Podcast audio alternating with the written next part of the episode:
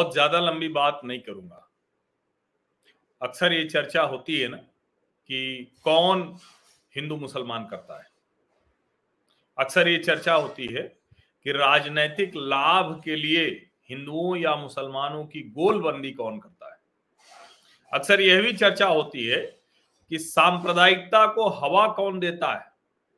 कौन चाहता है कि हिंदू और मुसलमान दोनों ही इस तरह से सोचे कि दूसरे वाले को ज़्यादा कुछ मिल रहा है और हम डरे रहे।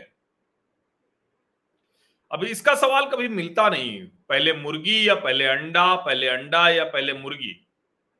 ये खूब चलता है।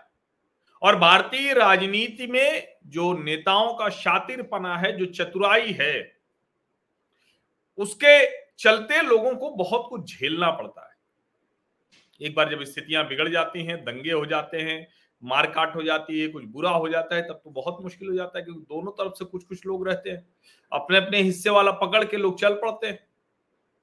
लेकिन अभी राजस्थान में जो हो रहा है, उससे आपको समझने में आसानी होगी कि आखिर ये शुरू कौन करता है।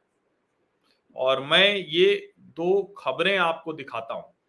ये दोनों खबरें देखिए और उसमें समझ में आ जाएगा कि क्या है। ये टाइम्स नाउ की खबर है amid raging controversy over the issue in Maharashtra loud speakers have now been erected on Jaipur streets ahead of the last Friday of the holy month of Ramjan. Speakers have been put up at Johari Bazaar Sanganeri gate बड़ी चौपड़ रामगंज ऐसे दूसरे इलाकों में भी है खुद police और जो नगर प्रशासन के अधिकारी हैं उन्होंने ये सब इंतज़ाम कराया है और कोई कहीं जश्न में कोई कमी न रह जाए। फिर क्या करना है? रास्ते बदल देना है। ट्रैफ़िक डाइवर्ट कर दिया गया, लोगों को दूसरी तरफ़ से भेजा गया। और चूँकि दो साल से कोविड की वजह से सड़क पर नमाज़ नहीं पढ़ पा रहे थे तो वो नहीं लग रहा था कह रहे हम सड़क पर नमाज़ नहीं पढ़ेंगे तो कैसे हमारी ताकत दिखेगी? कैसे हम ये दिखेंगे कि नहीं नहीं, हमारी ताकत बहुत ज़्यादा है और हमारे साथ सरकार खड़ी है। अब दो साल बाद जयपुर में कांग्रेस की सरकार है, कांग्रेस के मुख्यमंत्री अशोक गहलोत हैं और अशोक गहलोत ने यह संदेश दे दिया है।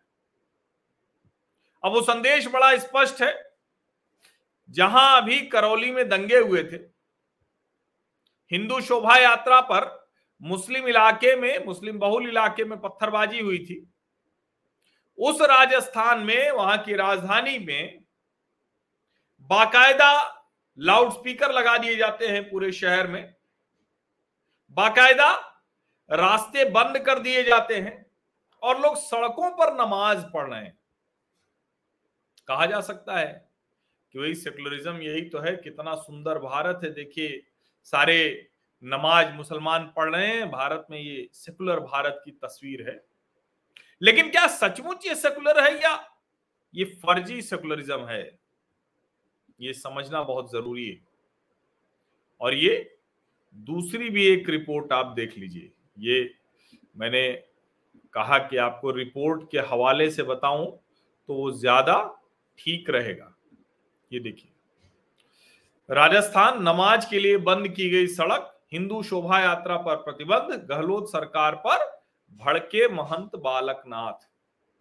सांसद हैं अब ज़ाहिर है कि ये कहेंगे, ये खबर देखिए, राजस्थान में सड़कों पर नमाज़ अदा करने को लेकर भाजपा कांग्रेस सामने सामने आ गए हैं। जयपुर में शुक्रवार को जामा मस्जिद के बाहर दोनों तरफ़ बैरिकेडिंग लगाकर सड़क बंद कर दी गई। और सड़क पर अलविदा की नमाज़ अदा की जा रही इस दौरान पूरे इलाके में लाउडस्पीकर लगाया गया, साथ ही आसपास की दुकानें भी बंद करा दी गई। इसको लेकर भाजपा के अलवर सांसद महंत बालकनाथ ने राजस्थान सरकार को आड़े हाथ लिया है। अब ज़ाहिर है, अगर हिंदू शोभा यात्रा पर प्रतिबंध है और इस तरह से मुस्लिम तुष्टीकरण को सेकुलरिज्म का नाम देने की कोशिश की जाएगी तो आप जो बार बार पूछते हैं ना, भ्रम में रहते हैं, कई बार आप ये कहते हैं ना कि वही पहले मुर्गी या पहले अंडा, इस वाले भ्रम में आप भी फंस जाते हैं। तो भैया, पहले मुर्गी या पहले अंडा का भ्रम ही नहीं है। यहाँ बहुत साफ़ साफ़ है और ये जो सेकुलरिज्म है, यही वाला फर्जी सेकुलरिज्म जो अभी अशोक गहलोत कर रहे हैं, इसी से स्पष्ट हो जाता है कि हिंदू मुसलमान विभाजन देश में कैसे किया जाता रहा है? अब तो भ्रम नहीं है। अब कोई मुर्गी, अंडा, पहले मुर्गी, पहले अंडा पहले अंडा, पहले मुर्गी, ये वाला भ्रम तो नहीं होगा। सच भी है। ये और देखिए, ये चैलेंज करके किया जाता है, क्योंकि संदेश दे रहा है। और मुसलमानों को सोचिए, सड़क पर इस तरह से नमाज़ पढ़ने से क्या मिल जाएगा? या लाउडस्पीकर उनके लिए लग गए। और कहते हैं ना, कानून का राज कैसे होगा? राजस्थान में ये हो रहा है। और उत्तर प्रदेश में जहाँ कहा जा रहा था कि योगी आदित्यनाथ है भगवादारी हैं, हिंदू मठ के मठाधीश है, वो क्या कर रहे हैं? मंदिर हो या मस्जिद हो, ग्यारह हज़ार से ज़्यादा मंदिर मस्जिद से लाउडस्पीकर उतार दिए गए, पैंतीस हज़ार से ज़्यादा ऐसे धर्म स्थानों पर जो लाउडस्पीकर था, उसकी आवाज़ कम कर दी। तो बताइए रियल सेकुलरिज्म अगर हम हम सेकुलरिज्म शब्द को ले लें, जिसका मतलब सभी धर्मों का सम्मान, सब बराबर तो रियल सेकुलरिज्म योगी आदित्यनाथ कर रहे हैं या अशोक गहलोत कर रहे हैं? ये अशोक गहलोत वाला तो फर्जी सेकुलरिज्म हुआ ना। खतरनाक है ये। एक वर्ग को कि तुम बड़े प्रिविलेज हो, विशेषाधिकार प्राप्त हो दूसरे के मन में खराब धारणा पैदा करता है और इसी से दोनों एक दूसरे के सामने आके खड़े हो जाते हैं। होता है कि नहीं होता है? होता है ना? आप भी अपने आसपास के इलाके में देखिए, जब कुछ हो जाता है, बुरा हो जाता है, तब का छोड़ दीजिए।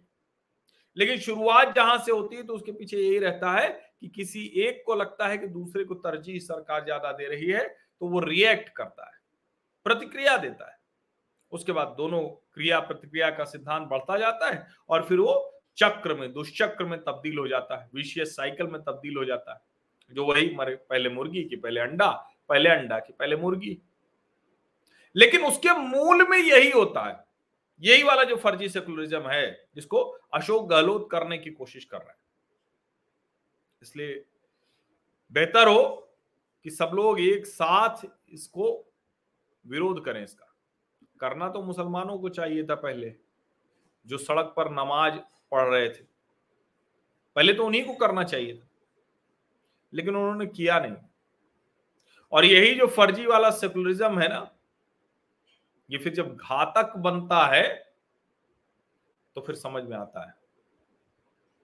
तब समझ में आता है कि क्या कुछ हो रहा है। मैं अब और कोई इसको बहुत लंबी बात नहीं करूँगा, आप सभी का बहुत बहुत धन्यवाद।